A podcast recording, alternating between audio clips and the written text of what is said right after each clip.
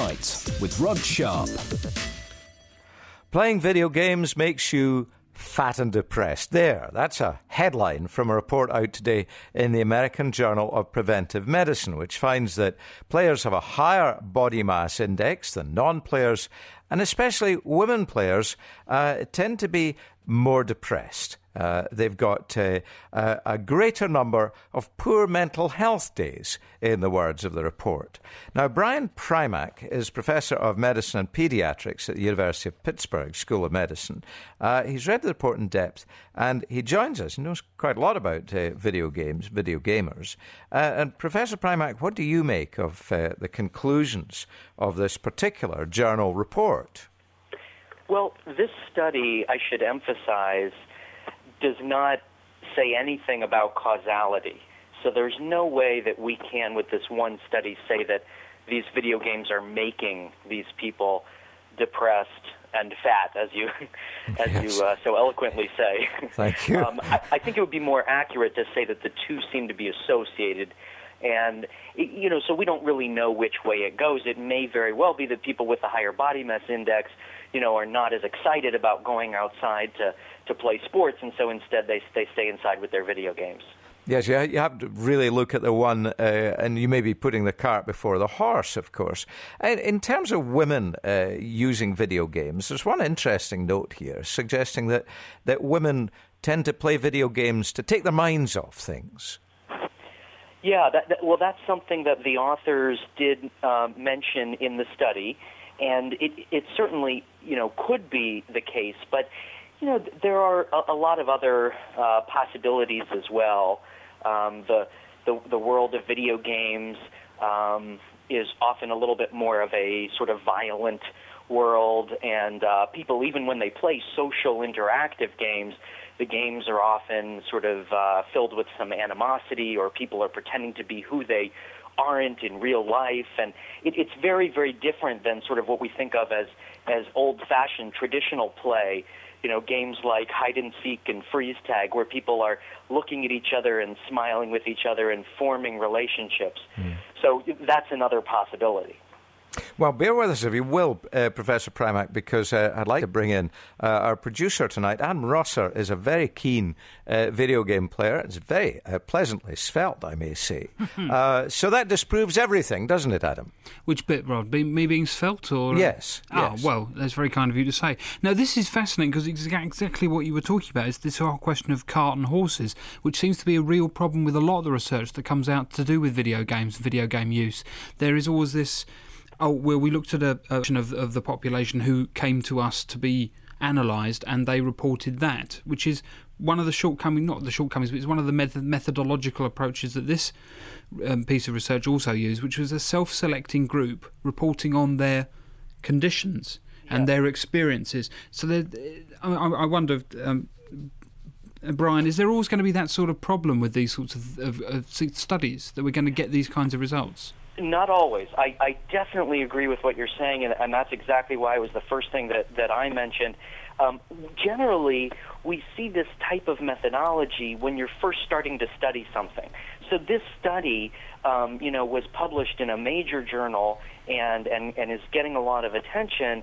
I think just because people haven't really been looking at health correlates among adults at mm. all. There are all kinds of studies talking about, oh, do kids get aggressive when they play video games, etc. But this was the first study to, to look at adults. And so they're, they're able to forgive that this is what we call a cross sectional study at one point in time. I think that what this hopefully will do is help us do more research that, that is of a, a, higher quality, you know, where we really can get at some causality. And and I also, you know, agree that um, that video games can be incredibly valuable. I mean, the the, the technology is amazing, the ingenuity is amazing. It, it can it's a technology that can bring people together, so it, it can actually be be social. Um, I, I mean, I think that there are many, many positives, and you know, while we're doing research to say what are the potential problems with this new technology and health, you know, I think we should also say what are the potential benefits that we can have. You know, people are very excited about the Wii Fit, saying, you know, maybe this can help um, you know, the the obesity epidemic in the United States and and uh, worldwide, and and you know that's just one of many possible uses. Can I bring up another aspect which the authors of this report merely hint at, and that is uh, obsessive compulsive video game playing, or even, they say, video game addiction? What do you make of that? Well, th- there have been a couple studies recently um, suggesting that, that video games, quote unquote, can be addictive. And I, I certainly think that, you know, it's possible. I mean, they're very engaging. And anytime you have something that's very engaging, um, it can be, it can spill over into the, you know, the, the, the pathological uh, type of engagement, you know, too much engagement. And, and so I think that you know that is a concern, and it's something that we do need to think about. And and I think you know one thing that that we're doing now is research to try to say you know what types of individuals are more likely to to fall prey to this. You know, but I- I think that again, it, it's something that that happens with a lot of different you know technologies. There are also people who are addicted to the internet, quote unquote. Mm-hmm. There are people that are addicted to television and you know and go into therapy because they can't turn it off at night and it's causing problems for them. So, you know, it's just a reminder that yes, we need to think about this, but I don't think we need to throw the baby out with the bathwater either. And these new technologies, these new entertainment technologies, always go through a, a period of shaking where society gets used to the idea, gets used to the technology, and then the people who will have a problem with it are sort of shaken out. Right. Yes, exactly. And then and then here we have the double whammy that things change so quickly in terms of the technology and in terms of of the uh, the, the, the various things that are available that um, we sort of have that constant process of shaking out that you're talking about um, w- without much of a lull. Well, it looks uh, it, it looks as if uh, you you two are both in, in total agreement. Is is there anything else uh, that you have to say, Adam, on the subject of addiction? Well, addiction. Well, mate, I can actually uh, have an example of addiction. This is someone who very close to us here at the BBC, who who's um, admitting to a something of a slight problem with Modern Warfare, Call of Duty Four.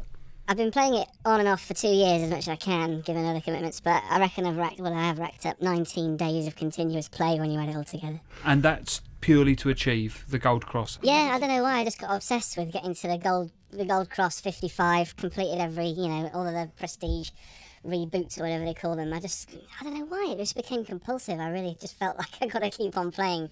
I finished it yesterday, actually got there yesterday, and now somehow it just feels empty playing the game because I'm not getting any points for doing anything. I don't know, I'm ready for the next one, I guess. And the next one, you don't have long to wait for the next one, of No. course. And looking forward to that then. Very much so, yeah. It looks fantastic from the stuff I've been watching it online, and the bits that they released at Comic Con look really interesting, and also the little bits of multiplayer footage that they released look really cool. So I'm, I'm looking forward to it.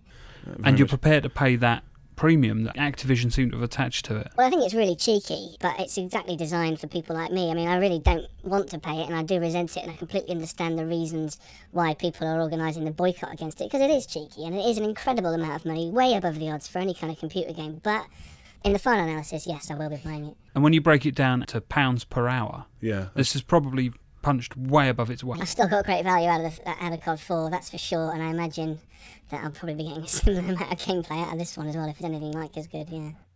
Okay, who knew that Jeremy Paxman was an addict? But uh, you've disguised his voice so successfully that Uh, yes. that most people will never ever detect that. Yeah, well, that, that, it's interesting though. What we're talking about is somebody who's played a game since it was released in 2007 for a grand total of, uh, I think it was 19 days that he said, and to achieve a, a, a ranking inside the game. So there's this reward thing going on there. I don't think he's actually bought anything else.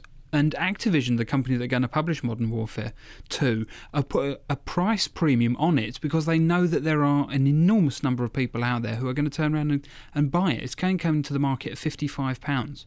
So making a game which is addictive, if we can use that word, or is so compelling that keep people keep playing it, is good, sound business sense. What I mean, Brian, where, where do, is that a, a good model for a business to be in? Well, eh, this line has been explored a number of times in public health. For example, the tobacco industry, they say again, we're just promoting our product. But the question becomes, you know, where is it promotion and then where is it um, manipulating? Where is it preying upon, you know, human foibles? Um, when you and, and I think it's easier to see with tobacco. You know, when you target children and when you use subliminal messages and other um, questionable marketing techniques, you know, that really aren't appropriate. I, I think that that's a problem. Um, but then, on the other hand, you know, we live in a free society where you know businesses can promote what they, uh, you know, what they have. Um, other people have talked about the same type of thing. Should we be advertising um, high fat and, and, and poor nutritional content foods to children, which we do on children's television mm-hmm. shows at age three and four. We're you know already marketing to them um, things that are not at all healthy for them. So this type of thing, you know, business versus public health, happens a lot, and those lines have been explored.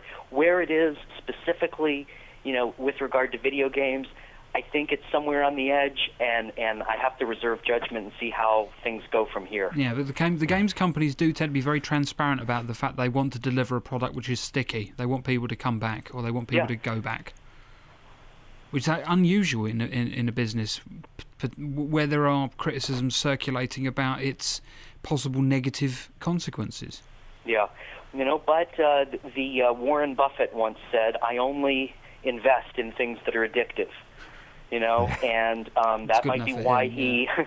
got such a, a, a fortune um, because, I mean, things that uh, people are going to want again and again, even if it's for uh, a reason that, that, that might be harmful to that individual, is going to be beneficial to the, the business. So, it, you know, it, it becomes a very tricky puzzle something to live by. Uh, Professor Primack, thank you very much for your time, and uh, thank you to, to Adam Rosser as we discuss problems and indeed uh, profits of addiction. It's just before half past three.